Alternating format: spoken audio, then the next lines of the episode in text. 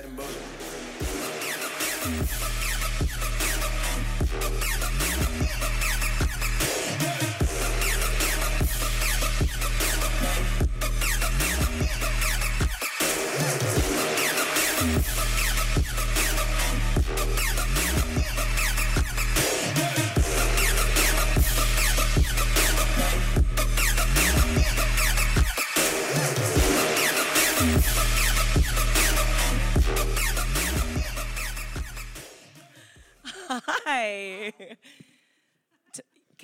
Find the people who aren't used to being in theater?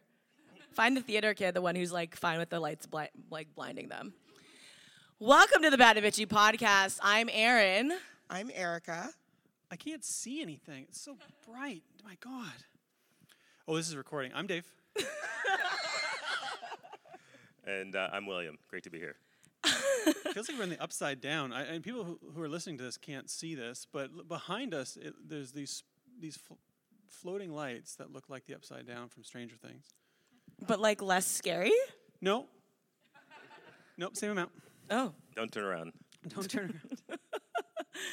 All right. So, for those of you who are unfamiliar with us, Eric and I host this podcast weekly, and it is about pop culture and feminism and politics and current events.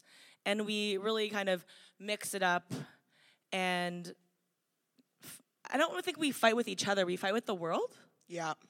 It's it's like pure rage simmering all the time.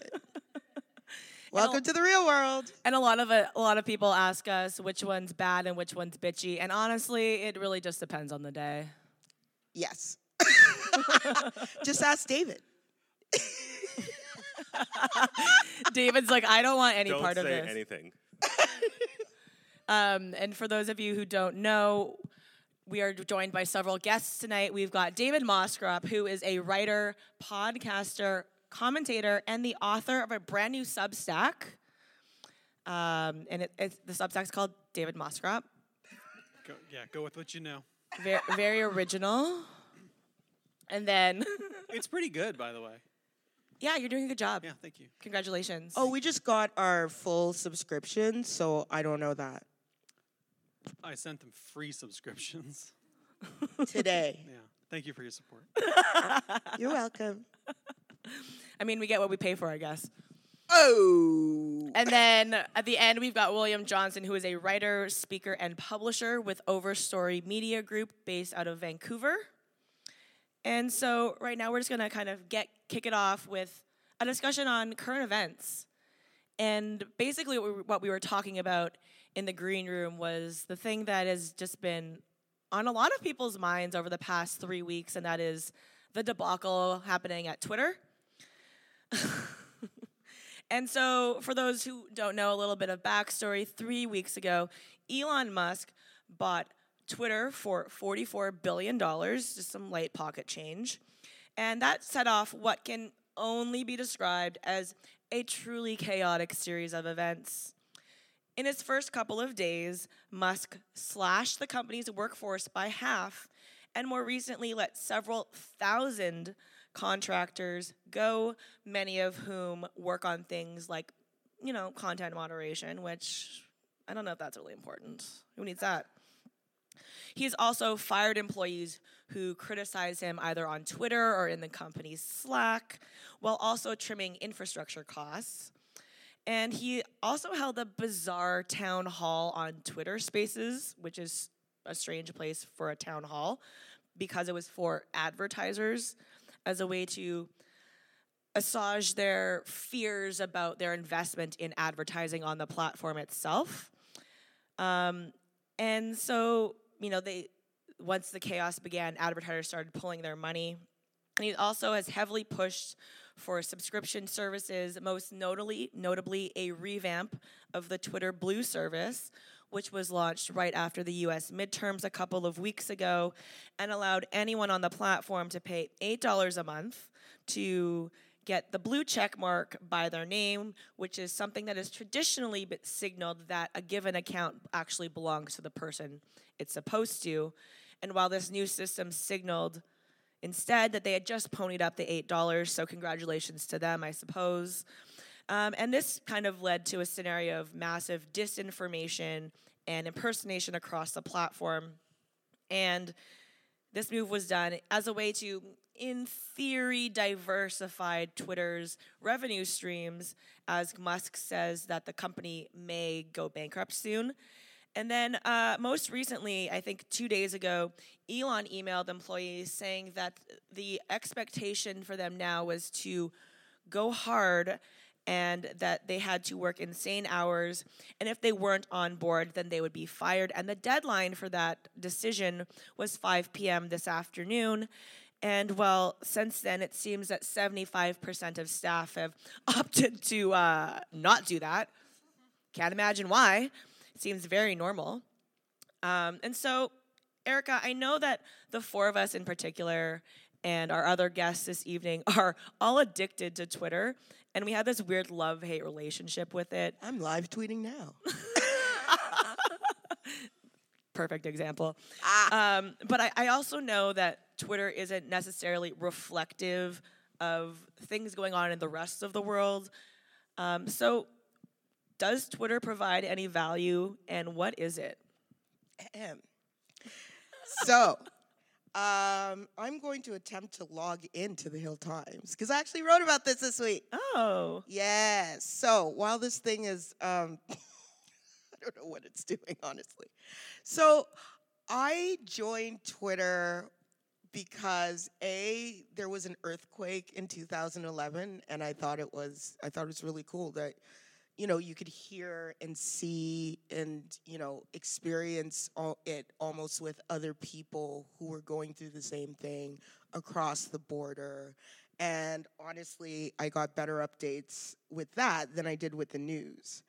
So i mean that was always i think a benefit of twitter but let's be honest i stayed on twitter because that's where the black people were right and the discussions that, like, let's be honest, Black Twitter made Twitter. Without Black Twitter, you, thank you, you wouldn't have live tweeting, right? Because live tweeting was 2012, black women got together and started live tweeting Scandal. That's how live tweeting started. You had Vine, you had um, all sorts of things going on. And there was this really kind of creative, hub of people that were and there still there still is of people you could learn from and like you could do you could actually um, have great discussions with.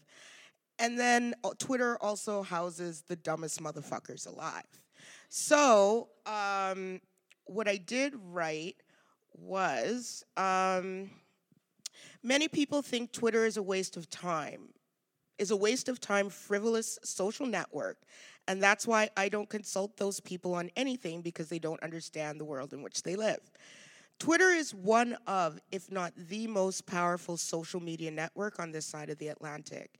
It is the water cooler of the 21st century where news breaks, social issues are unpacked, history is unearthed, and coups, uprisings, and revolutions foment and galvanize.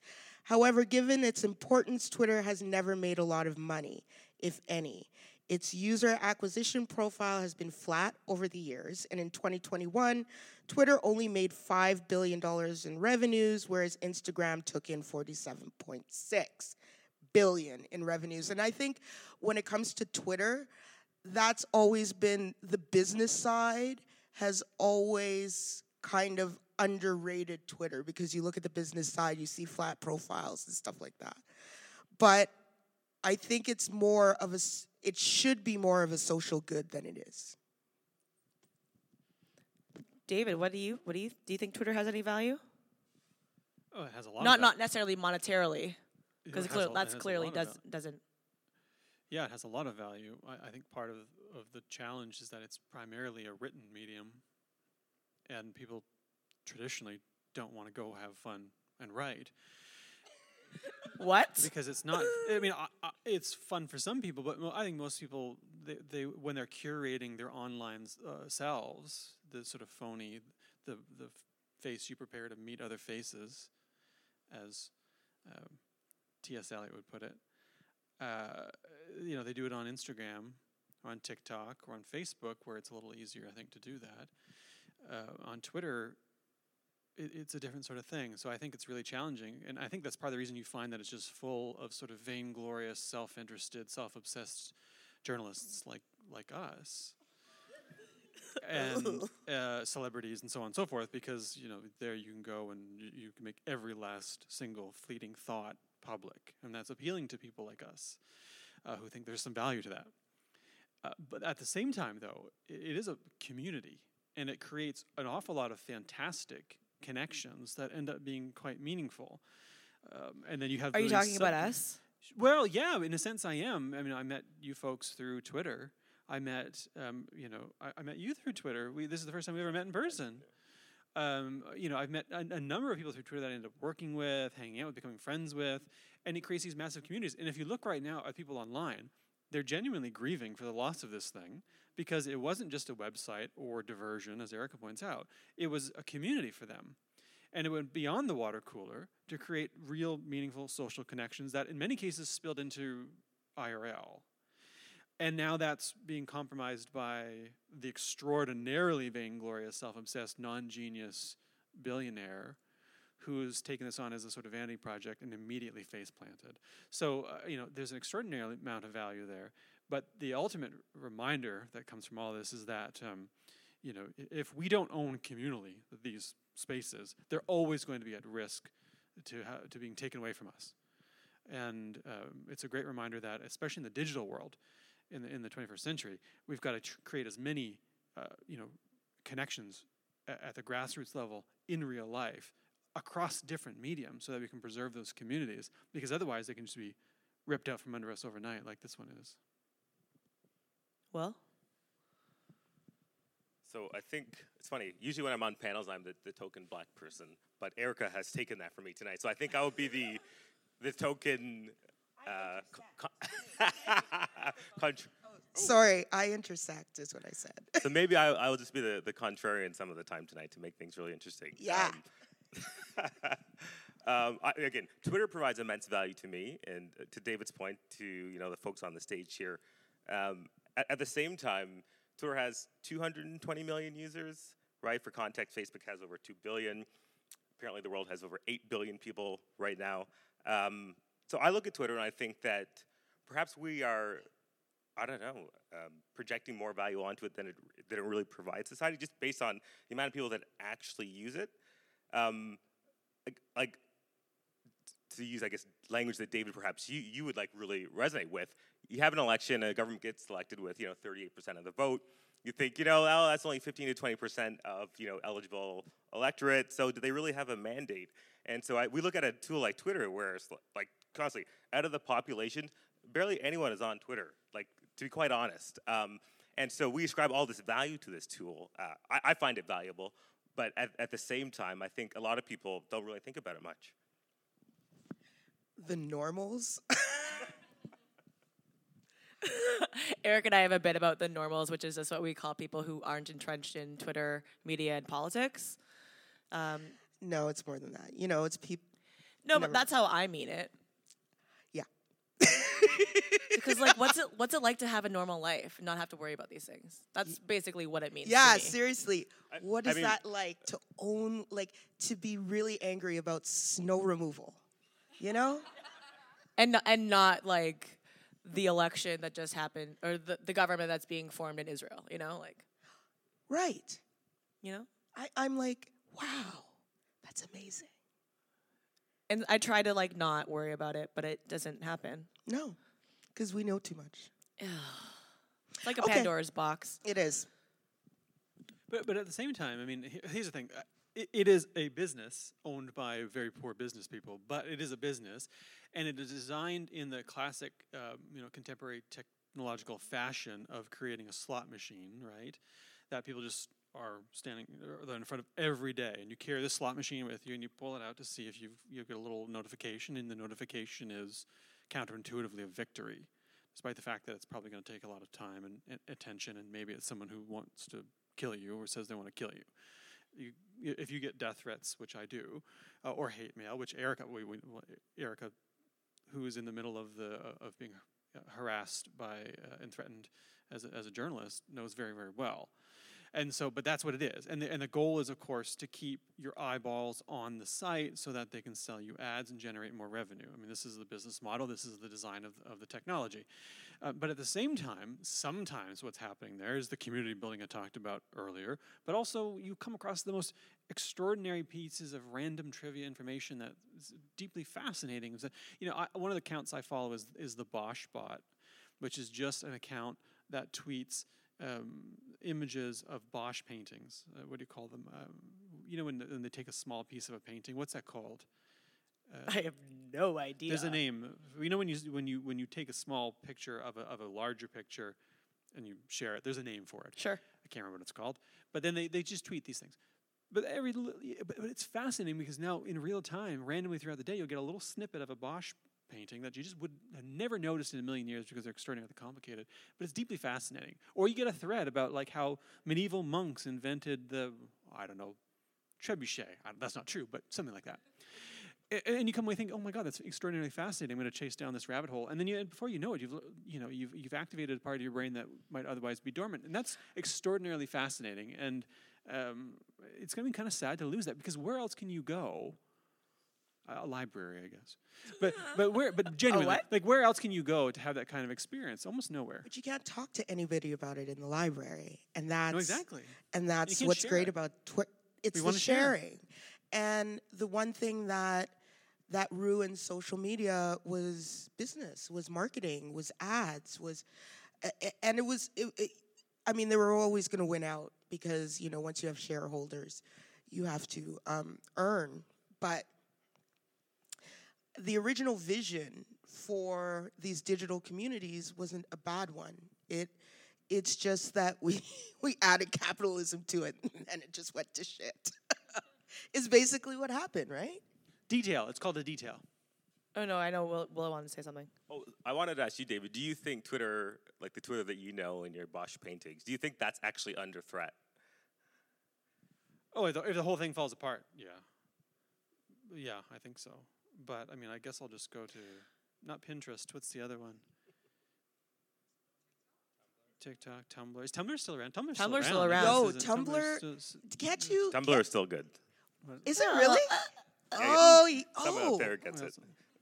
Reddit, I haven't been I on Tumblr since like mean- 2012. But but so- it raises an interesting question, which is, you know, would it be better if we had an internet that was more uh, a collection of decentralized communities, where okay, you would not everyone was on Twitter all the time, but you might be on TikTok or Reddit or Mastodon or Blue Sky or whatever. You know, Twitter didn't have to be the clearinghouse for everyone. You were free to go and be on these other communities more, which sort of exists now. But Twitter tends to hog all the attention of the mainstreamers. But what if that was was decentralized and dissipated? Maybe so, be so you're saying like the the Game of Thrones people are on Reddit, and then you've got quote unquote black Twitters now on Tumblr, like like that. No, no, no. Just that, just, you just that where we weren't beholden to all be in one place that would be centralized and controlled by one person. but there's a problem with that. Well, I I don't think There's we a are. problem with that. that's, That's oh, go ahead, Erica. Yeah, it's discovery. That's the problem. It's the cross pollen, like the cross discovery. The amount of things I've discovered on Twitter. You know, things Honestly, didn't I, a lot of the time I'm just there for the jokes. discover the jokes then. You know, and I, I think that's the problem is that because Twitter was this big sort of cauldron, um, you could jump between those communities really easily. Sorry, Will. No, no, nothing to apologize for. No, I think I think that having it, uh, like it centralized like that just like mimics other platforms, right? Like TikTok, depending on what sides, you know, you, you probably are on three to five different sides of TikTok, and they all kind of aggregate in one feed, regardless of whether you're following them or they're being fed to you, right? So you've got these fi- three to five interests that are coming up again and again, and then occasionally the algorithm will try to feed you something else, and then if it knows that you like it, then it'll just give you more. So it's eh, all of the the social media are centralized. They're just not unnecessarily. They don't feel as chaotic as Twitter does because the lifespan of a tweet is like what five seconds. Whereas like if you're on TikTok, you're watching anywhere from a five to three minute video, so it slows it down. It's not coming at you with this relentless pace. I, I think the biggest issue with Twitter, and I know David, you're saying people didn't necessarily like writing, but it is probably one of the sort of least friction I can post something witty or Yeah. you know inflammatory uh, tools out there, right? And that's why there's so, so much nonsense on Twitter. Yeah, every day is, you know, it's funny is uh, people have been telling me for years, people who, who care about me or who, who purport to care about me, that you know, like every day we wake up and it's just like, uh, is this going to be the day that he torpedoes his career?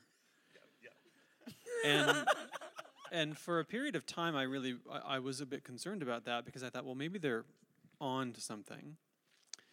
Um, but it never happened, and and I kept, you know, I was always a little bit trepidatious. But then I realized, uh, if you don't punch down, if you punch up, and you are you're, you're not you're not a phony, and people know what to expect, then I think you're okay. But there is a certain sort of yeah, Erica gets it. But there is a certain sort of, of rush every day to open up, you know, to get wait to wake up, to to turn to your phone, to take your phone out, to open the app and think, well, uh, I'm I'm going out onto the high line again today with no net, and we're gonna see what happens in front of all these people. And I think back to the to the case of the woman. This this the infamous case of the woman who sort of said, you know, I'm going to where was she going? Somewhere in Africa. I hope I don't.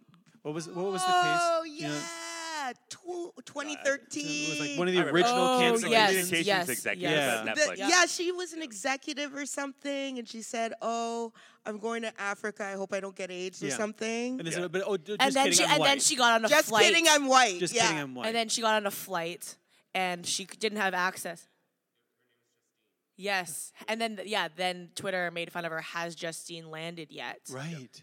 And then, and then she lost her job, right? Was that ultimately? I don't know where Yeah. it Yeah. went, but but that was I remember that case stuck with me for a long time of a, of well, you know, you don't know, and, and you know, it's hard to communicate if you're being ironic or if you're actually trying to be critical about something, and so you know, so if you're doing we're doing hermeneutics all the time with this sort of thing, and people on the internet will just will simply not give you the benefit of the doubt for the most part unless you have a bit of a relationship with you. So you're out there every day just trying to not get yourself thrown overboard. Um, but this is the side of twitter that we need to explore more. It does create um, a, a- tension in which our worst impulses are are farmed day to day because they're good for the algorithm. Dogpiling, for instance. I was saying in the parking lot coming in uh, on Mastodon, at least on my server, there's no quote tweet, and I really like that because the quote tweet Yeah. encourages dogpiling and and a, and a lot of uh, of bullying, and and doing away with that minimizes the amount of that because all you can do is is reply or share. And so I, I- do think if we were to lose that element of the culture, it wouldn't be the worst thing in the world because a lot of people have been through a lot of abuse. Some of them, you know, we could say ha- had it coming. You know, there are people who, let's be honest, say Sure, some yeah. extraordinarily awful things Sure, and they yeah. need to be held accountable for that. But a lot of people who are never given the benefit of the doubt and, and the mob jumps immediately to the worst possible reading of what they said have been dragged and gone through a lot of pain. And, al- and as well, people who just say true things that are critical about the world who go through the same pain. I, I'm not convinced that losing that's such a bad thing. So, in terms of Elon and Twitter, several top executives have also either quit or been fired in the past three weeks, signaling that there doesn't seem to be a ton of support inside the company for Elon, and I guess as evidenced by, I guess, this seeming mass exodus today. Apparently, there are only 238 left, and counting. That's the number of characters in a tweet. Oh! uh, RIP Twitter is trending. Oh, yeah. So, additionally, um, Elon's actions are obviously nothing short of toxic, giving employees his ultimatum, um, pretending, saying things like, oh, comedy's allowed back on the platform, but then, like, not liking when people make fun of you, etc. And so, what does this mean for the company going forward? And there, why are there so many of these quote unquote business types, such as Paul Graham, the co founder of Y Combinator, um, happy to continue to give Elon the benefit of the doubt? William, any thoughts? So I'm I'm not a business person, and I think this. But is you Paul, love business I think this is. Paul Graham's point, which is that um, you have a lot of people who previously were not interested in uh, the business dealings of Twitter now suddenly experts on how Twitter should be run. Um, personally, yeah, some of Elon's actions absolutely toxic, but I'm also not going to say what should be done. I, I, have, I have no right to do that. To your point, Erin, just a bit further, yeah, I, I, I've seen the. I follow Erin on Twitter, obviously, so I, I see her tweeting at all these people. Um, and I think Paul Graham's quote was somewhat like, "Who are people to sort of judge Elon running Twitter when he has run SpaceX and Tesla?" And I f- Erin, I forget your tweet, but it was really Who good is point. Paul Graham? He's a co-founder of Y Combinator. He, Of what? so Paul Graham is a legend for people in that world. He, he's Paul Graham's a legend. You all are talking about this dude like I'm like, what is why y is this? Combinator is where Reddit went through. Dropbox, like Oh. Airbnb, Airbnb. Yeah, like, the accelerator. Oh, oh okay. Go Yeah. This guy has some credibility, but to Erin's point, it's why why is he constantly defending Elon Musk? I don't know if he's defending Elon Musk. So so but yeah, so basically Paul Graham tweeted that like we should give Elon the benefit of the doubt because he has these like massive companies. Okay, no, no, no, wait. Tesla. Okay, let's talk about Tesla. No, no, So no, wait, no, I- no, no. Erica, no. no, no, no, no, no, no. I just want to say this. I just want to say this. Tesla, that A is going through its own racial discrimination thing. Mm-hmm. I understand they separated the black people from the white people, and I'm just like, oh, apartheid. Yep. what did you expect, right? Uh, and don't Teslas have a just a nasty habit of just bursting into flames? So you read about the couple that were in the news. Is what The it sounds couple, like. the couple. Handful. Oh, okay. That number's going up mighty quick. Okay. And SpaceX at least didn't do that, I guess. Yeah. Um, but anyway, my point was that like I'm just saying this this this this hero worship that we have, especially when it comes to business and businessmen. Um, I just I'm just like I always thought he was overrated, and it's because we take these people, we they do one good thing, and we're like, oh my god, oh my god, genius. Look Yeah. at him. well yeah, oh my exactly. god, look how innovative. Well, he he well, did three. that's- He did three that's- things, but not that's one. but- exactly the the thing. My point though, right, is like but Tesla burst into flames. I don't want a Tesla. I We- was in a. Te- we said um, that I said basically like okay, like SpaceX, spaceships, Tesla, cars, both of those things are hardware. Twitter is a, a social network. It's where people go to converse to create community, and Elon doesn't seem to understand what that means. So that's like literally comparing, like asking like a car mechanic to dir- like compose a symphony, right? Like I, I wouldn't ask a car mechanic to compose a symphony because I don't think he can. Right? There's a Tár joke in here somewhere, but I just don't know it because I haven't seen the movie. Um, anyway, all that to say is like, yeah, this hero worship, just because someone's good in one area doesn't mean that they're going to be good in another area. And it's usually men, particularly white men, who get these opportunities that women of color wouldn't. But th- there's more to it. I, th- I think push that even further.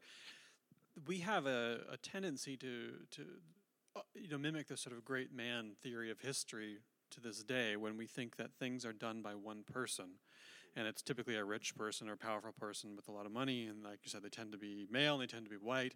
But but the whole idea that one person builds anything is is so patently uh, false that it ought to be obvious to everyone who looks at these things that these uh, things are built always by many people and they're sustained and grown by many people.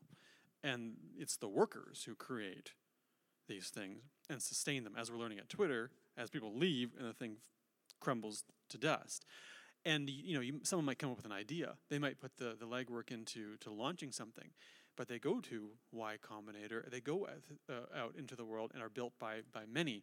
And the fundamental problem is that we keep going back to this idea that there's a single person who can come in and solve all their problems or run the, sh- the show entirely, when the fact is that it's always, uh, almost always, uh, a community that builds and maintains these things.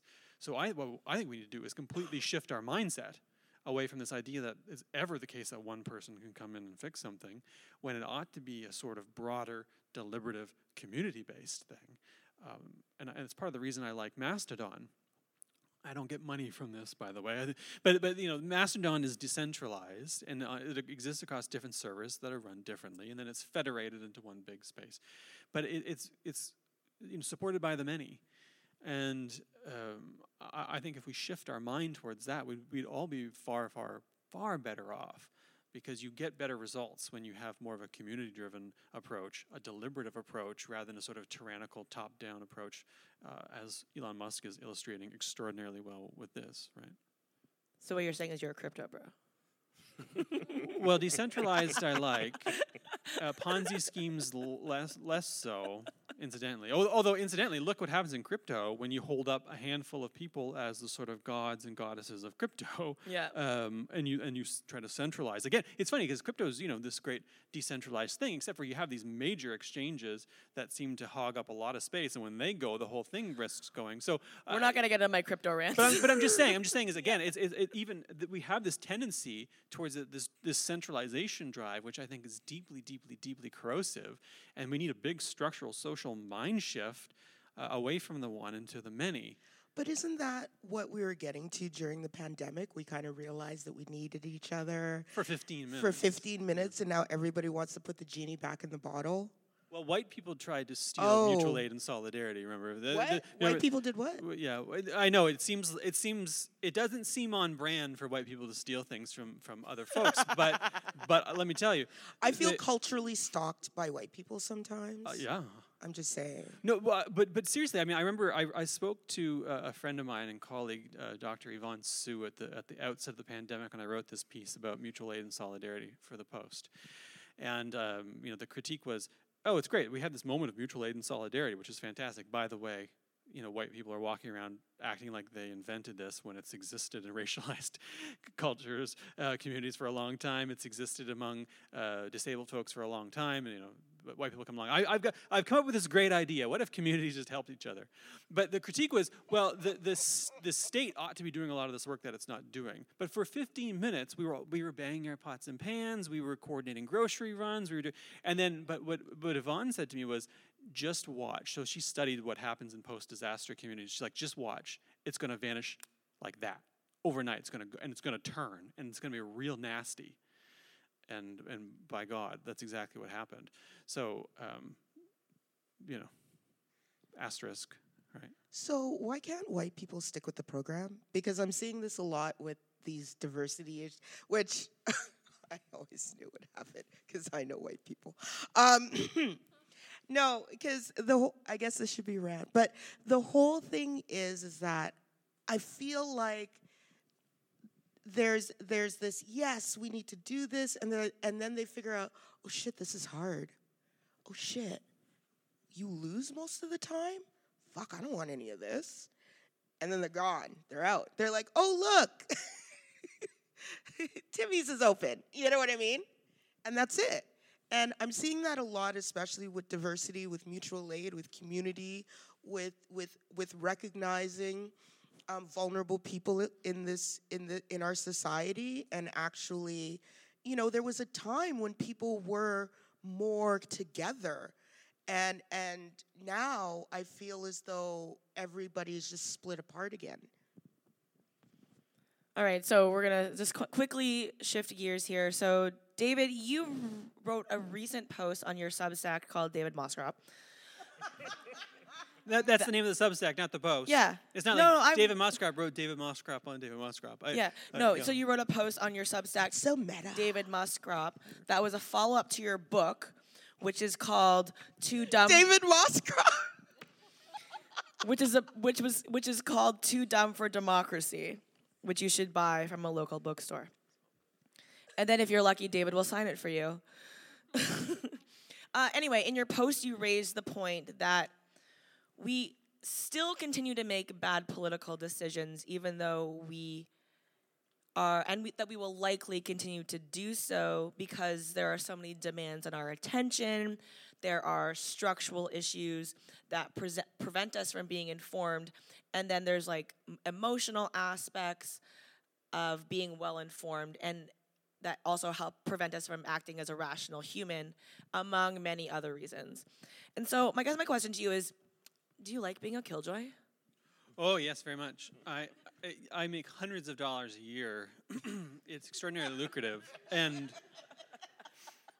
yeah, there's there's always a, a a class of people in history whose job it is to say, "Eh, nah, eh, I don't know, and uh, you know they they in historically they would they were often persecuted or put to death. Now Now you just go on Twitter. now you just go on Twitter and get dragged. Although, I, I, and again, I think it's extraordinarily important. And one of the points I keep raising is, look, uh, this feels a little bit like I think France in 1788 must have felt like.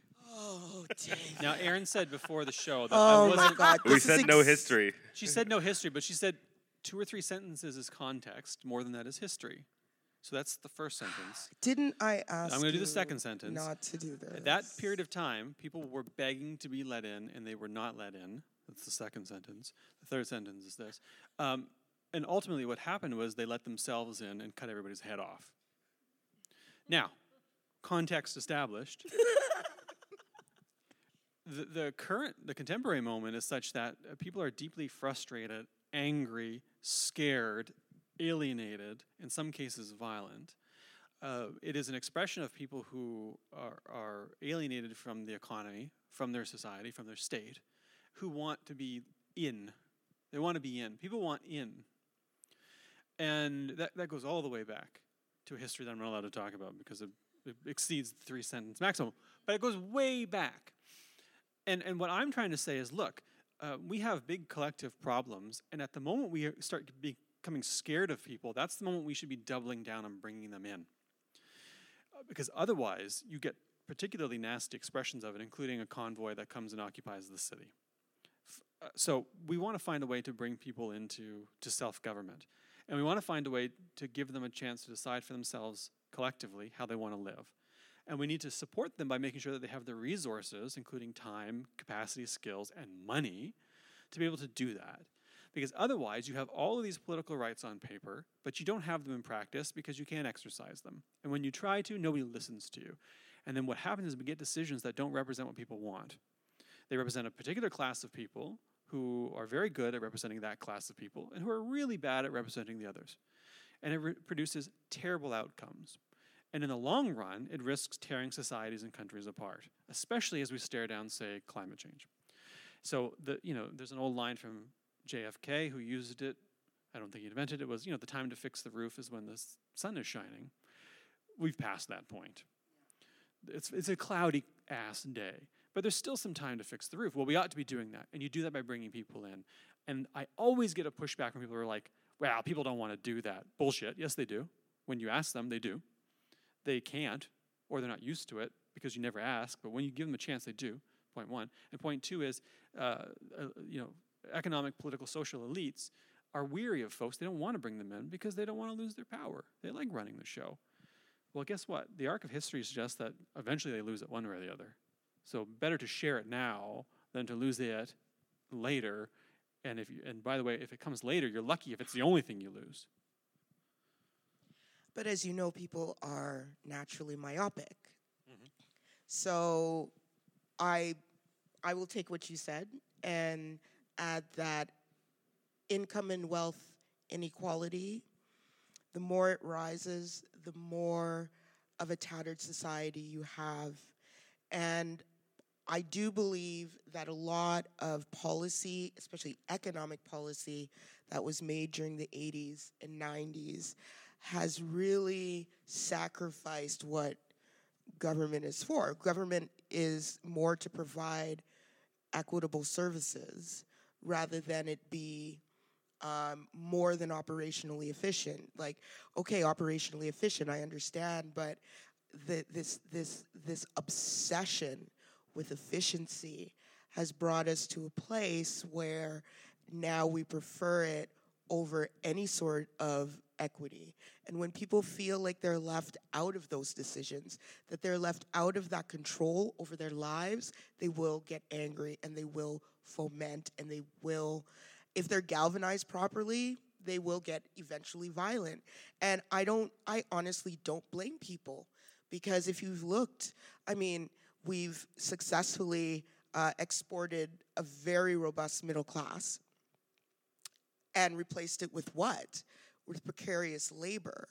And, you know, as much as people complain, you pay your taxes so that people aren't, you know, burning down your house later. And that is the material point. And I think that unfortunately we will probably get to close to that point. And, you know, eh, there's a reason that religion, like the Christian right, is rising. And of course, fascism is rising. If you look at um, Giorgia Meloni, the PM of Italy, um, you know, a lot of that is couched in family values and bringing families together and the Christian family and the benefits that are given should be given to those households to basically breed. And so if we look at this nation building that we're seeing now, it's it's quite scary because I don't even know if like the people in charge get it or if they care. I don't think they care because you know they haven't lost their power yet. But it's coming.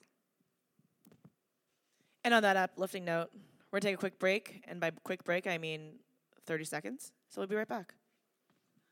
All right, and we're back. So we are shifting gears. We're gonna play a game.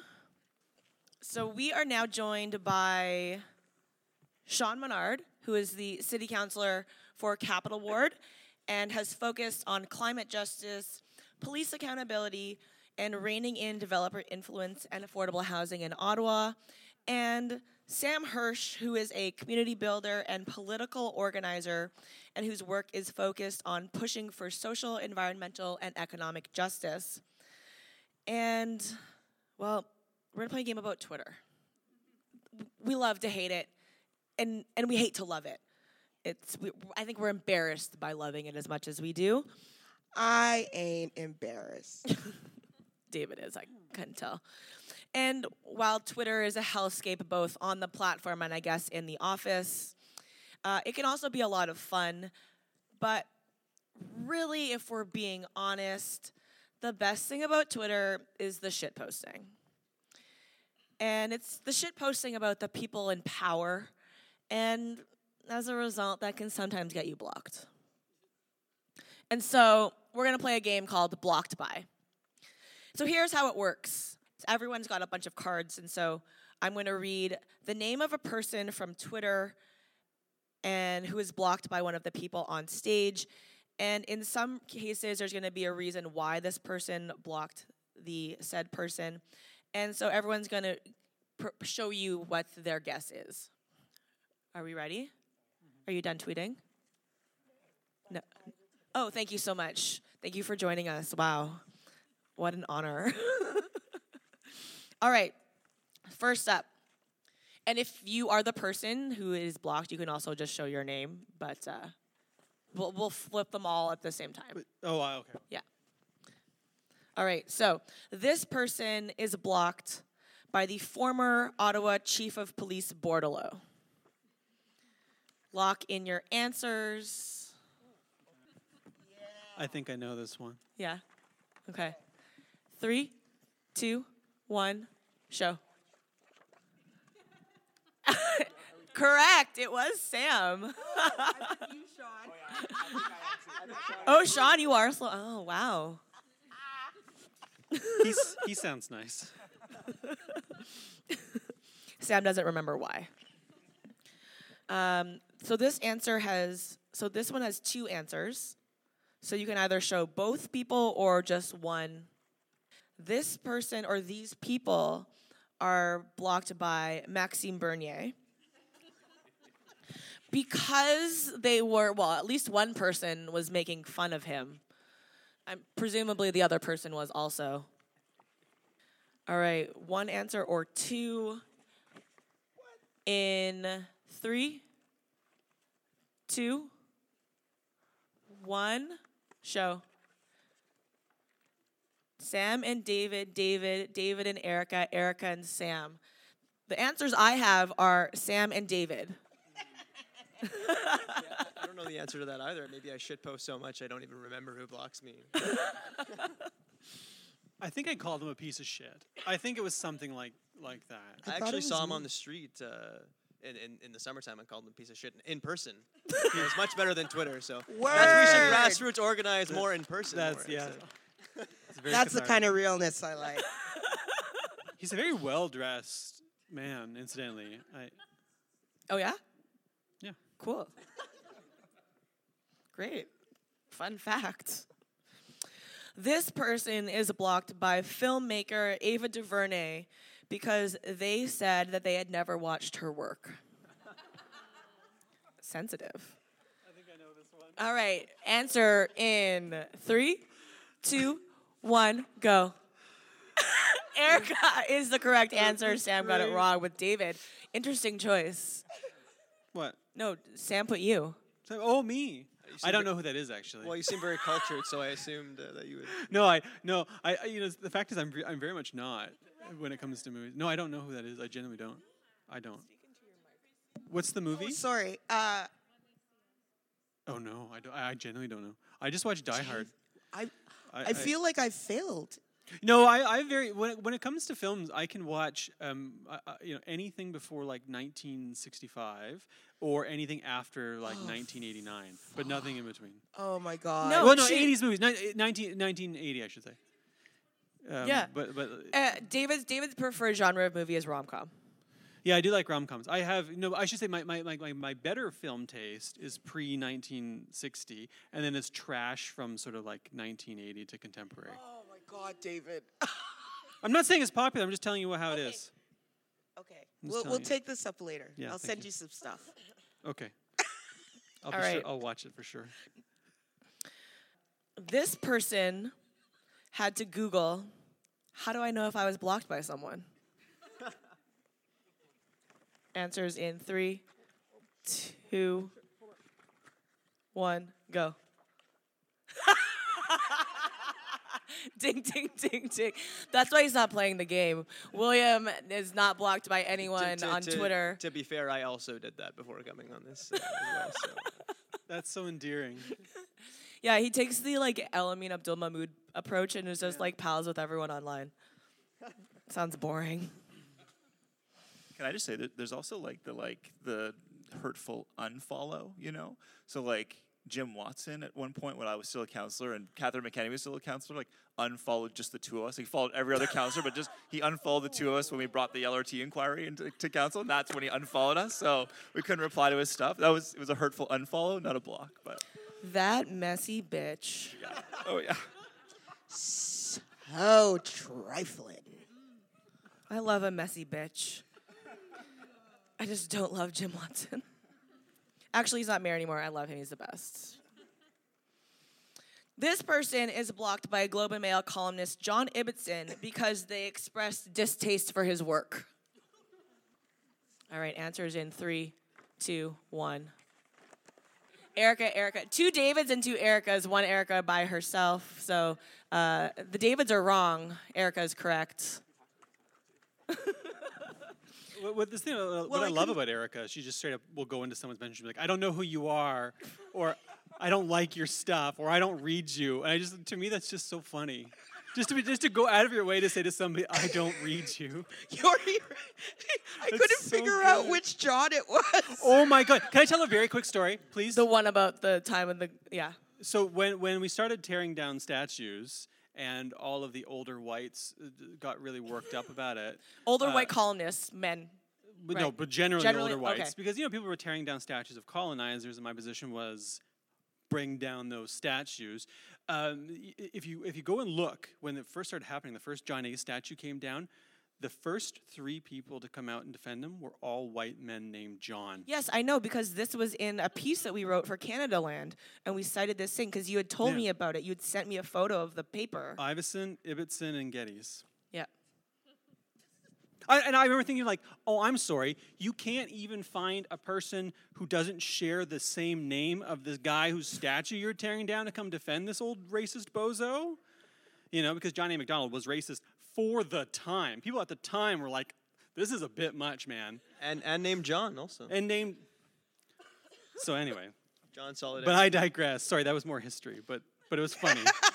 No, that was good. yeah, That was good. Okay, good. That was good. Anyways, I'm probably jo- uh, blocked by John Ibbitson now. Okay. I, I too don't like his work, so maybe I'll join you. All right. So this one has three possible answers. You just have to name one. If you want to name two, that's fine. If you want to name all three, you can do that. These people are blocked by the self proclaimed Prince of Darkness, Warren Kinsella. One of the people is blocked for criticizing him when he was hired by the Green Party to be the head of their quote unquote situation room for the 2019 election. So, three options here. Oh, we're gonna go for the home run? All right, three, two, one, go. David, Sam, and Erica. Shawn, Sam, and Erica. Sam, Shawn, and David. Wow, we got a, everyone's got their name up there once. Uh, the only person I don't have on my list is David. No, we follow each other. I, I can't explain it either. We, we have a perfectly fine relationship as far as I can tell. With, with Warren, Did I, who, but who, who's the answer? the answer is Sam, Erica, and Shawn. Sam is the one who criticized him for being hired by the Greens. Yeah, I know, I know. It's been a long time. I think I was like, I read your book, and you know, because I had read his book, his The War Room or whatever. I Oh, read yeah, that yeah, yeah. book, and I was like, okay. And you know, we had both like had like student association roots back to like Carleton and res association stuff. And I had criticized him a little bit. and I was like, you know, but we've gone to reunions and things like that together. Blocked, just like he just he was not he was not happy with me. I don't know. I also, I love how the Green Party called their war room the Situation Room because they didn't want to call it the War Room. Listen, they're pacifists, okay? yeah, exactly. It's not a war. It's just a situation. You have a Just a war over here? situation. No, it's just a situation. The, the, the Green Party's a situation. yeah, it's just a situation. Like, oh, your party's falling apart. No, it's just a situation. Was Mike the situation there? I hope Um, not. I feel like Warren Oh, Kinsella was boy. the beginning of the fall of the Green Party, probably. Oh, it's a bad omen. Ooh. There's a, hmm, interesting.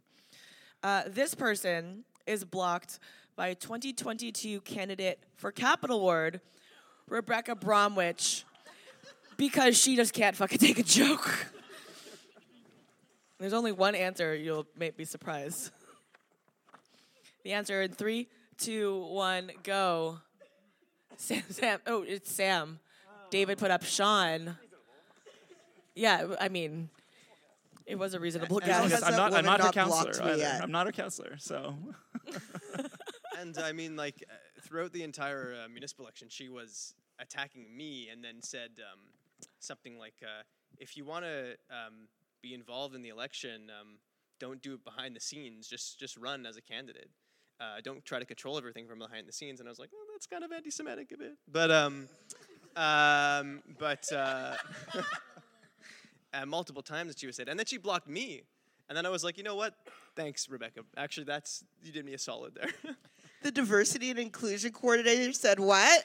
yeah, exactly. That's yeah. no, this is no joke. She she was. She she was. um, a friend of mine trolls her relentlessly on Twitter, and she actually replied to him with one of like he trolled her, and she wrote back. She's like, "Honestly, this was really funny, and I have respect for that." And then she went and got some Stella Luna. honk. God, it was the worst campaign I've ever seen in my entire life. I just kept thinking, like, Rebecca, I, I hope you lose. I don't respect you as a candidate, but like, I just kept wanting to say, stop tweeting through it. Just put down your, just go knock on a door. Go knock on a door. Get to know the ward. I can't tell you how many people ask me, like, did you actually enter this candidate just to have somebody running against it's that bad? But no, no, we didn't. Fourteen percent of people voted for her. Yep, read the thesis. Oh well, that's nice for her. this person is blocked by Keean Bexte because uh, they were just making fun of him, um, presumably calling him Caillou. I honestly don't know who this person is, but I was I, I was told that it, it was implied that I should know. Uh, I even like Googled and like looked at the Wikipedia and then like I don't know. Anyway, answers in three, two, one. He looks exactly like Caillou, and it's so funny because he's such a piece of shit. And he just, I, he didn't like me calling him Caillou. Uh huh.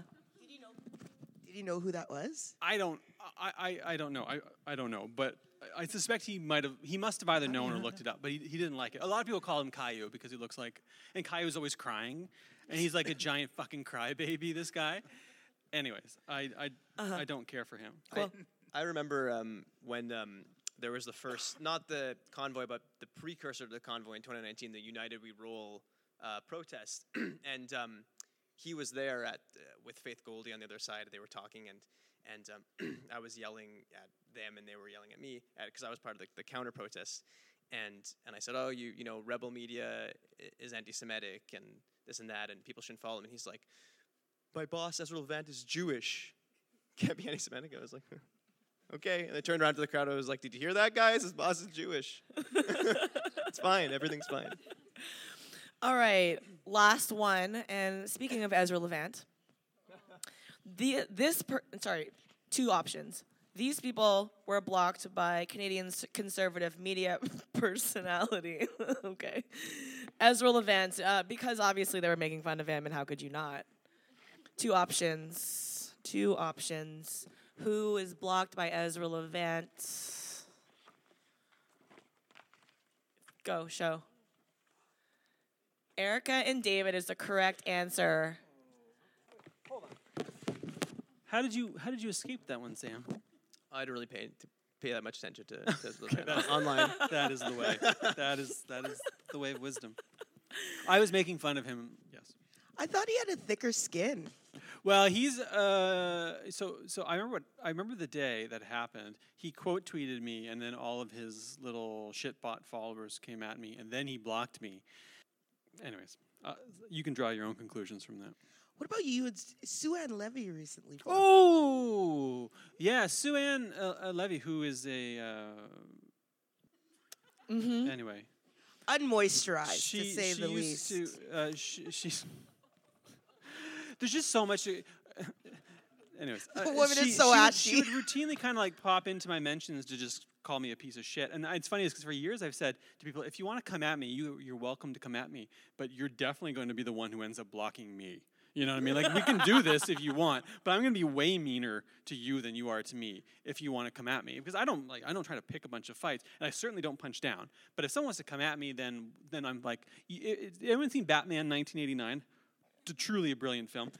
Wait, one- which, one of the- who was Batman? Michael Keaton. Ah, That's So- that's within the, the sphere of movies that you watch. Yes, The yes, yes. shark spray one? Shark spray one? Yeah, y- Am I wrong about that? the, where, where they go into the museum and the, the spray. was it was it Michelle Pfeiffer Catwoman or in something? the, in the next In the one. but- next one. But, Oh, but okay. there's this scene where, where Bruce Wayne, Michael Keaton as Bruce Wayne, is in Vicki Vale, Kim Basinger's apartment.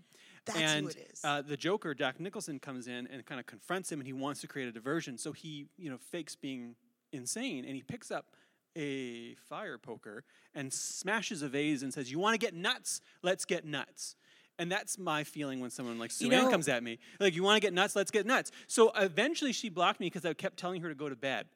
I'm like, isn't it past your bedtime, Sue Ann? Go to bed. You And then know, there's another show where they did that a similar plot line, and it was the OC. Yes. Also, I also quite like the OC. I'm not joking. It's not ironic. No, it's it's really good. I know. First season is a perfect season of television. When Miranda died. I'm sorry, who? What? Not Miranda. Is it Miranda? No. What's her name? Marissa. Marissa. Oh, I'm sorry. I haven't seen it in 20 years. What kind of elder millennial are you? I watched it 20 years ago. I watched the whole thing. I, I yeah. you haven't anyways. watched it since it's been out on. It's back, right? Prime? Since it was on. Back no. on. Oh, I watched the. whole- Okay. I'm, I'm, on. I'm on Twitter all the time. All the time. But was, yeah, the, I remember. I remember the, the loss of Marissa um, was, pardon me, was Were you tough. were you a Marissa or a Summer? I was a Summer because um, Summer had this sort of like chaotic energy, and she would like rage blackout. Was that the thing? Her thing was like rage blackout, which I He remembers the rage blackout, but not the name of the main protagonist yeah. woman. Okay. I, I found I found the uh, Marissa to be just you know kind of like uh, entitled in a way I didn't I found unappealing. Uh-huh. and uh, that's that. We're gonna. Oh, although one time, uh, uh, very quickly, if I may, I guess. I, I don't like to bother people I recognize uh, from television or films or whatever in, in real life because they just want to go about their day. And I don't really run into them anyway. But one time I was on a plane and this uh, woman was trying to get her bag down, porter flight, and I turned to her and said, can I get your bag down for you? Because I'm tallish. I'm not like Shawn tall, but I'm, you know, I'm six one. Yeah, you're not a freak. I'm You're- not, I'm not, You're not I didn't wanna- 5'11"? Yeah, I'm not. I'm not five eleven. I'm six one, so I, I reached up and brought her bag down. She said, "Thank you," and it was it was the mom from the OC, and I was Oh. like, On Porter? on yeah, and she's Canadian, I think. Oh, and, she and it is. was the mom from the OC, and I and I wanted so Which- badly to say to her, I'm like, I loved you in the OC. Was like, Which were- mom? uh, The blonde? San- Sandy's wife, Okay. The blonde? the Yeah. blonde, yeah. Shh. uh, and- Wasn't she in a soap called Generations or something? Well, we do we digress, but I I, Oh, I had this sorry. moment of wanting to say to her like, I loved you in the OC, and and I, if she's listening now, I'm I'm sorry I didn't say that because I should have. I should have I should have when I had the chance told her how I felt about her television show. Great story. And uh, we're gonna Don't edit that out. we're gonna take a quick break and uh, just get rid of these papers, and we'll be right back with another panel. All right, and we're back. So I am joined here by Erica, Shawn, and Sam. If you all just want to like say a little hello. Hello. Hi there. Can I say it's it is extremely bright up here. I'm looking at the audience. It may look like I'm looking at you, but I can't actually see your eyes or anything, so I'm not. But I'm trying not to look. See, this is the benefit of sitting on the end. That is, yeah. I have to look in the light. I can see this corner over here pretty well, but the rest of you, it's just pretend if I'm if I'm looking at you. Sam? Can't really see you. Hi. Great. Thank you for your contribution. I can't see shit. also helps having notes so I don't have to look out. And, you know, anyway. So, you know, we just had a municipal election back in October, and Ontario elected a whole bunch of new um, local uh, candidates and councillors and mayors. And Sam played an integral role in putting together a progressive coalition of candidates across every ward here in Ottawa. And so, Sam, I'm just curious as to where this idea of this progressive coalition came from, and how did you go about finding these candidates? Um, well, as an organ with Horizon Ottawa, if uh, people uh, didn't know, but um, uh, progressive municipal organization in the city, um, and we started in May of 2020 and really started organizing uh, in, in around January 2021. So we actually started a long time before. Um, of course, uh, uh, uh, you know things didn't always go as planned, and especially with the, the convoy and the, the occupation of Ottawa, uh, it uh, sort of threw our plans in a loop uh, there, and as well, you know, the provincial election at the same time as well. But that happens, you know, every every four years. The provincial election is always right before the municipal election. Um, but we, you know, we prioritized some wards and went out there and tried to um, recruit uh, uh, folks. We put it out there that you know we're looking for progressive candidates and. Um, Sort of did the work and leveraged, uh, you know, we have about 800 members now in the organization. Sort of leverage their connections with within their communities and try to, um, you know, uh, uh, uh, see who from different social movement based groups too, because that's really who we try to get to run. Uh, really, folks who wouldn't normally run as candidates were people we really try to um, to get involved, uh, as opposed to you know the same same old folks who have the privilege and and money and whatnot to to become candidates. But um, and some were successful, others others weren't. Um, and especially at the school board level, we were we were very pleased to see that a lot of the transphobic candidates were were defeated. Uh, one of them in particular, when uh, talking about Twitter, Chanel Pfahl, who was very active on Twitter, actually we were very worried about that, but she came she came a distant third uh, in, Nice. in in her election. So yeah. And so, when you say that you started prioritizing wards, which wards were you prioritizing and why?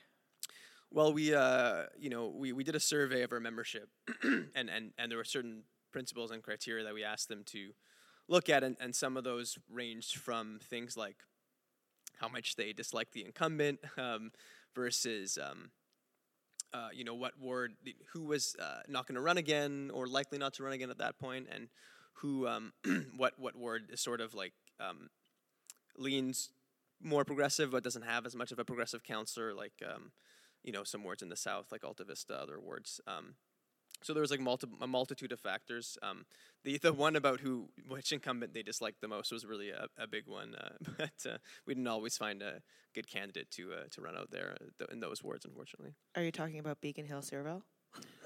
yeah, that was one in particular. Yeah, that we, we really tried to find a, a good candidate there, and we uh, that counselor in particular was one who took a lot of developer money in the in 2018, uh, and and also uh, Kanata South, uh, Allan Hubley was was another one. He's also another one who's uh, particularly bad. Um, but I won't I won't I won't make Shawn uh, say because he, he has to work with all these people. But I'm allowed to say whatever I want. So. That's true. and so, Shawn, you played an important role with this progressive bloc, actively bringing together multiple campaigns and encouraging your supporters to donate to their campaigns. And so, how did that come about, and what was the benefit of all of this? Yeah, I mean, we, we had fundraised uh, when we entered and had basically raised the maximum within a, a, month and a half. And I was just saying earlier, like Twitter as a tool for those sorts of things, we raised more on Twitter than we did from like fundraising emails. That that is a very valuable tool for progressive organizing in in that way. Um, but then, you know, we looked at the wards that were available. There were seven women candidates that were running from across the city that we wanted to support. Um, you know, and and I mean, there was one in Allan Hubley's ward as well that uh, that came out to our fundraisers, you know, and would be part of it. We just said we're not we're not taking any more money. We've raised the max, and so we wanted to donate to to them. I mean, the big thing is that you know the municipal electoral sphere is um, it's really the, the turnout is not high. And so if you have you know even a bit of fundraising knock on a lot of doors talk to people individually there's no parties there right? So those individual connections matter so much and you need to have a bit of money to run. You can run a campaign and win with like $15000 $10000 you know? So it's uh, it's it's still a significant sum but there's there's um, a huge benefit to doing that. And so i think a lot of those candidates that we had supported at that time ended up winning um, and are now new councilors. And so we've got a you know we've got a, a good new council. Um, and a lot of those folks that were, you know, planning on um, on running this time around, I think saw open races. You know, you saw Rick Chiarelli resign and Laine Johnson came in. Um, you know, you saw other other councilors not running again. Uh, Diane Deans not running again. Jessica Bradley came in, right? Uh, Marty Carr ran in place of Jean Cloutier, where there was an open ward, won that race. Um, you know, you saw you, you, saw close races, I think, in Kanata South, where where Hubley was, and probably like one of the most deeply deeply unpopular, uh, I guess, incumbent in terms of voter turnout in the splits that happened there. And you had three women running against him and, and another guy, and they split, they split the vote. I mean, together, had they worked together, they would have won. I think. Um, Ruba Fatale, Erin Coffin, and Bina Shah, and so it, it was just about uh, coalescing support around uh, mostly open races um, uh, to, to try to get folks in that are going to be a bit more progressive this term of council. So mostly the, it worked out well. And and to that point, just to add, I mean, we really tried to um, and in, in that case in particular, we're, we're not successful in, in Kanata South. But we really one of the reasons we really wanted to try to organize early was because we wanted to avoid that possibility of a vote split, where because um, you know, and I spoke to a lot of org- different organizations across the city. Usually, what happens is that organizations, progressive organizations, put out a survey, and then a bunch of candidates enter the survey, and they're like, "Here are these five candidates who gave these good answers," and it's like, "Well, who do I choose?" And they split the vote. So that's something we try to avoid by endorsing. Um, one candidate, and, and, and, and in some cases, like in Kanata South, it, uh, unfortunately, uh, you know, there were, I mean, some were more progressive than others, but there were multiple candidates running against the, um, as Shawn said, the pretty unpopular uh, incumbent who still ended up winning with only 30% of the vote or 33% of the vote or something like that. And so, voter turnout in Canada is generally not great. It's obviously better in a federal election. Um, and the last few elections, it's kind of generally just kind of been embarrassingly low with some of the elections across Ontario this t- turnaround garnering like 20% of voter turnout. Um, and so, what can we do to engage people in the political process at all levels of government, but like especially at the local level where these issues are just touch people's lives on a day-to-day basis? I like I'm interested in everyone's answer on this. Yeah, I mean, I can start. The you know traditionally you see federal uh, higher highest voter turnout, provincial, municipal. That's that's been constant, right? And, and Ottawa had about the same voter turnout this time around as they did last time. Compared to other municipalities, that that was higher. It was still abysmal, right? Um, not good to have lower than fifty percent. I think it was forty three point something percent. Um, eh, but what we found municipally is if you engage people and you make the effort, they will go out and vote. So you know, in 2018, when when you know Sam was running my campaign in 2018 uh, with with Miles, we we knew like there was an incumbent in the race. There was somebody that was the Glebe Community Association president. We were not going to win the traditional votes in that ward, right? We had no business winning. And so we were like, we had to work the periphery. We went into Carleton. We did petitioning at Carleton, talked to students about issues they cared about. We knocked on every door. We went to OCH buildings, and they're like, we've never seen a candidate here before, right? So we're knocking doors in OCH buildings. They have a poll in their building too. And so who has polls in their building and who doesn't?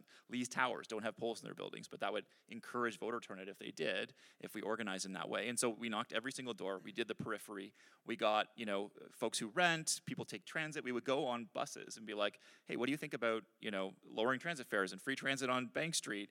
Uh, how can you know how can we work together to get these sorts of ideas on the agenda? And those people ended up ended up voting, right? And so we won by 300 votes, uh, and I think we had like 400 votes out at Carleton, and, and 95% of them were for our team, right? So it's just if you if you talk to people about issues they care about, and the voter turnout I think was 52% in Capital Ward, which that was highest in the city at that time. Um, so if you legitimately talk to people and you, you care about you know the issues that that, that they care about, um, they will go out and vote. And, and it's, you know, voter contact is extremely important to just seeing them at the door, phone calls to follow up with them. Um, it wor- works municipally, and that's why you know people are kind of questioning, and maybe you'll have a question on this. I'm not sure, but you know, can a progressive win in Ottawa? And absolutely, they can win in Ottawa. I know it's it feels dejected right now because of, of what happened with with Catherine, um, but and and the the setup for for Catherine in terms of the narrative couldn't have been more perfect in terms of you know what had happened with the LRT and the convoy occupation and um, you know the issues around uh, you know disenfranchisement uh, of folks right across the city with with uh, Watson leaving after 12 years. We thought there was going to be a huge split race. Catherine, you know, was was entering with very good conditions, and so this narrative that, that progressives can't win. But I don't I don't actually think that's accurate. I think because of the the lack of political parties there, when you do talk to people, you organize two years in advance. You're at their door.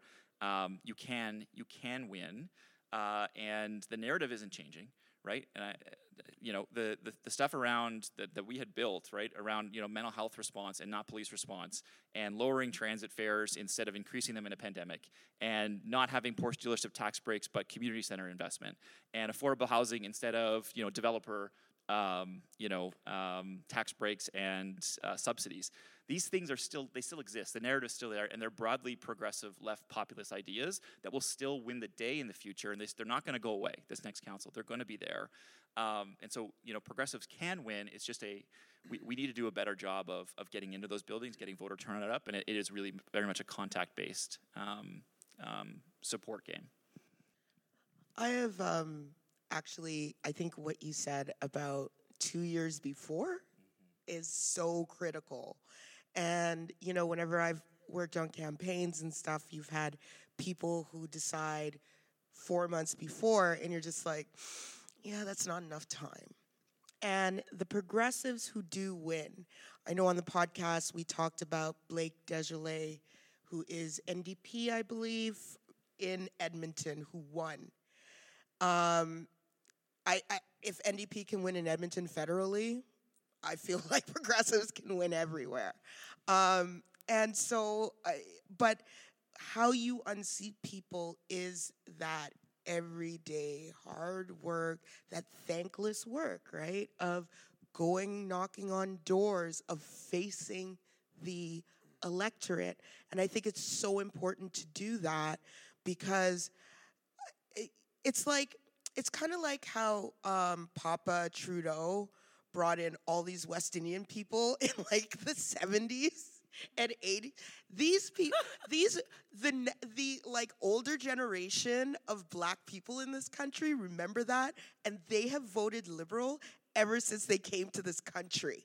Uh, well, let's put it this way the majority of them, would you agree? Okay. Yeah, yeah, yeah. There, yeah, and and exactly, exactly, and that's that's it's so ingrained in us, right? That well, conservatives don't care about about um, immigrants. Uh, Papa Trudeau, my my parents voted liberal forever because of that, right?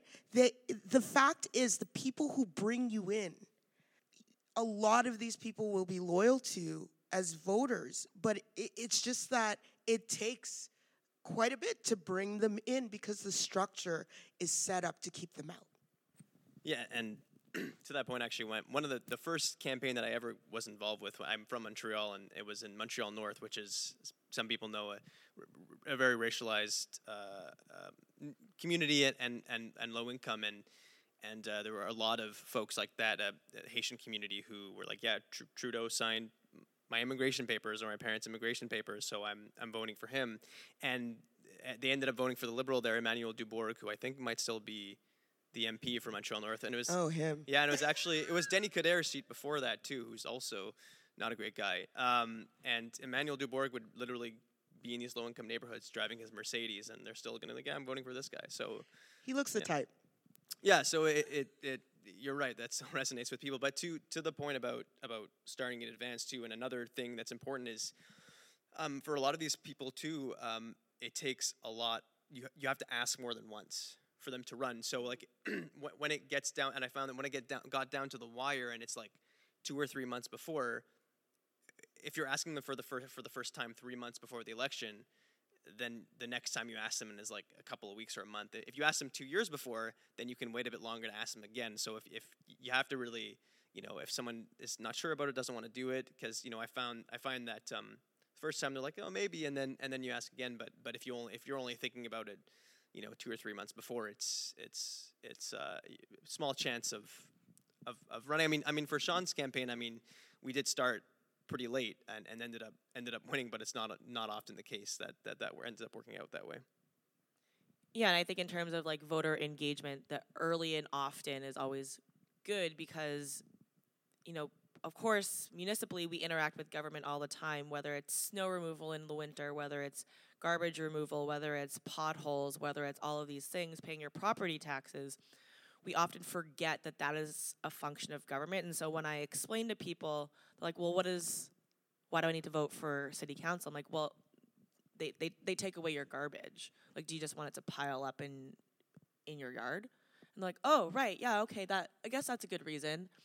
And so like these reminders of like what government actually does for us because it's just The So- normals. so friction yeah, the normals, but like it's just so frictionless to them they don't have to think about it because they they're not you know, diseased like we are with politics, the politics disease. But uh, on election night, we were at Shawn's uh, campaign event with Ariel's and who else was it? It was um, Laura. Laura Shantz. Laura Shantz, yeah. Uh, so Eric and I were there, and you know the results were coming in, and the election had been called in favor of Mark Sutcliffe, and so we're, Eric and I were obviously very bummed by this, and so we're like, okay, like, you know, voter turnout in Ottawa is always going to be not the best, and it's hard to get people to change political parties or you know they vote either because of like tradition or because they're very capitalistic or whatever so like we really have to start thinking about like what Stacey Abrams has done in Georgia, right? We have to expand the electorate rather than convince people otherwise. And this like start so like the campaign for a progressive mayor, whoever that may be, has to kind of start now. The problem is is like we now have an incumbent and Ottawa is like third worst in the country on inc- or I think in the province on incumbency. So I think it's like 12 years the average counselor is in place in Ottawa as an incumbent, which is very bad. And we just don't know. There's just so many questions. But the thing is, the work has to start now because we have to keep reminding people that these things matter and that, like, uh, well, I mean, it's dumb to say, it's cliche to say that, like, every vote matters and every vote counts, but it's true. Yeah, I mean, and th- there's there is there's reason to be hopeful, right? If you look at the history of the the city after it amalgamated, right? You had uh, Alex Munter run a campaign in 2006 against Larry O'Brien and Bob Chiarelli, like a, s- a similar kind of uh, makeup, like kind of business guy and like you know fairly progressive person, and then Bob Chiarelli. And Bob Chiarelli. yeah. Bob Chiarelli. Bob Chiarelli. And Bob's your uncle. Bob Chiarelli. he took he took 15% of the vote at that time. 15%. I mean, he had been involved further than he than he was this time around. Um, you know, previously, but he only took 5%. So you know, Catherine's campaign took 38% of, of the vote, uh, and we said at the very beginning of this. That's what we know we can probably get if everything goes very, very like pretty well, you know, um, and and taking 25 to 30 percent in the suburbs, uh, with a, with a high 30% because we thought this was going to be a very split race. 12 years of Jim Watson, lots of people are going to run. We're going to have five or six main contenders in there, and a, and a high 30% will win this election. it so happened that they the the establishment in Ottawa, right, organized to pick one candidate. We were hearing names all the time. We're like, Mark Sutcliffe would be, you know, the, a very, you know, difficult person to beat because, you know, radio voice, he's very seen as like, you know, kind of centrist, center right, and able to bring that establishment together, which is exactly what happened. And so people that would have run, that were talking about running otherwise, did not because they kept him out. The establishment got behind him. Bob Chiarelli, who was not a Jim Watson fan, we thought would take more than the 5% he took. Uh, you know, and if he had taken the 15% like he did back in 2006, this would have been a very, very close election in that way. And so there's reason to be hopeful because, you know, you had uh, Clive Doucet previously the, to, to this election who ran you know, all of that that data, that organizing, a lot of those folks that are there, they're still here in Ottawa. They're still organizing. Then Kat McKenney comes in and takes 38% under very good conditions, but you know, not a, not a super early start and not a split race. And so in in the future, there there is there's big possibilities. Depends how this term goes. Who knows, right? Where things are going to go. You know, the non-ideology term um, we're going to see what what happens, and there's there's potentially deeply popular deeply unpopular sentiment that'll come up from this, and potentially split votes in the future, and the organizing that can take place three years in advance that can that can you know build upon the progressive campaigns that have been running so far, and all like all of that stuff, all of that that that data, that organizing, that like the the connections with people, that is still there. And so that can be built upon to to you know push for forward in, in 2026 it's just a very early start that has to happen. Um, but i'm hopeful about it. You know i think there's there's reason to be hopeful. Well i'm hopeful that um, we not only focus on organizing for the um, mayoral race and uh, for the race but that that kind of organizing can also um, do a dual purpose of holding this mayor to account. Because it, eh, no matter what, we are going to have to do that to actually start to shift those those ideas and those thoughts and and what people think of and maybe the way we we message things and stuff like that and and bringing more people in. I i just think that there's no you know there's just no off day i guess. And maybe we're obsessed i don't know well, that, that that's sort of what I was thinking uh, when the election had happened, and I was like, yeah, well, you know, this is not ideal, but and and but there's more there's an organizing opportunity, but this just means that there's some more work to do. And I'm like, if Catherine got elected, I we could we could maybe take a bit of a breather. I mean, Catherine was great, but you know, there were obviously some shortcomings too. And politically, I think th- there could have been some bolder promises or there were missteps and whatnot, as I'm sure folks will, as folks reflect more over time. Um, but uh, you know, I mean, the narrative will change a bit. But there's also, I mean, we saw the true colors sort of, and I know a campaign.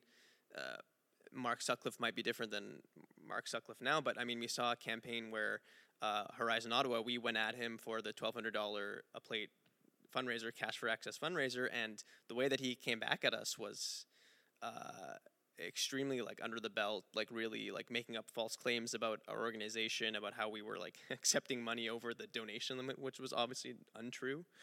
Um, so I mean, I mean, if he was doing that sort of thing, I mean, I mean, what's stopping him from having like thin skin during this whole whole term? I mean, again, like I'm not gonna make assumptions before anything happens. And I mean, I saw uh, criticized uh, Mark Sutcliffe uh, just a bit on Twitter after he was he was elected, and people were like, "Oh, that's real real classy, Sam." And I'm like, okay, sorry, like you can't say anything about this guy. You know, I, I know it, has been a day since uh, he's been mayor or whatnot, but I mean, you know, like um, uh, there's still legitimate criticisms to make because he did make his policy uh, priorities clear during the campaign. One of those also being let's put more money into the police after uh, years of really our organization and other counselors and Shawn as well and, and other folks within the community and to Erica's point about holding people accountable, but also like the social based movement organizing that has to happen during not just election based organizing. Um, and, and, and, and that's going to be a big fight. That's going to happen. I mean, uh, uh, Sutcliffe will likely push ahead, and with, with our new police chief in Ottawa, who who had a big role in the in the raids on uh, Wet'suwet'en uh, territory. Uh, I mean, and that's gonna that's a real uh, thing to unpack in itself. So I mean, there's a lot of fights to be had, and I think a lot of a lot of battles to to to be fought. Um, so I mean, and I, I think especially with the, when it comes to the police, I mean that we we saw the police chief today actually put out a statement and saying um, this police force isn't isn't broken. And I mean, to a point, he's not wrong because you know the police aren't broken; they're working as exactly as they should. Um, but this is someone who is coming from outside the city, who's coming in and and and saying like nothing's wrong. Um, and and I'm sure Sutcliffe is very happy with that. Uh, so I mean, there's a lot to be said there, and and uh, Don't they look related to you? well, I thought they were the same person. Yeah, I thought I thought, it was Mark. I was like, Yeah. who's this guy? They do look similar. They do Well, you know look what? You know what's funny too? Sorry, but uh, I was there were the citizen uh, during the campaign would, would do these questions for mayoral candidates. One of the questions were, "What did you want to be when you were growing up?" And Mark Sutcliffe said he wanted to be a cop. And I was like, "Well, that tracks." We uh, we we met recently, right? And we, we had like an hour discussion about things, and he's been meeting with all the city councilors. and every everybody right now is trying to row in the same direction because we've just had like a, a hellish four years, right? Like just like occupation, COVID, LRT breakdowns, like so many one in one hundred year climate disasters that have that have gone on in the city. Like we've really been through it, and so everyone's kind of just ready, like okay, like let's let's advance Ottawa. Let's do what we can to like really row this ship. So I'm like I'm in this state where I'm I'm giving the full chance to this, right? And like, here's olive branches. You know, you, you, you talked about building affordable housing. I'm there. Let's do that right now. We want to collaborate. Let's collaborate on affordable housing right away. You know, you said that you want to talk about ending uh, brownfield grants and developer subsidies. Let's do that, right? The CIP program that got the tax break for the Porsche dealerships talked about ending that. So like, let's let's hold them accountable. And I think you know the organizing in communities is what's most important. You go to you know an OCH building and talk to them about you know what what they need. I remember the power outage. You know, bringing food. That that sort of organizing in between elections is what builds community-based power, and that community-based power will translate later on into you know um, I think electoral success. But that is the most important thing to do in between elections, and that work started started yesterday, right? Two days ago. Um, but I'm going to give you know uh, the full benefit of the doubt to start things off, and I think a lot of counselors are, are feeling that way. Um, it's just we'll see how things we'll see how things go. I hope it goes well. Thank you so much. We love you. You're, you're amazing. Uh, check us out, badandbitchy.com, and uh, we'll catch you later.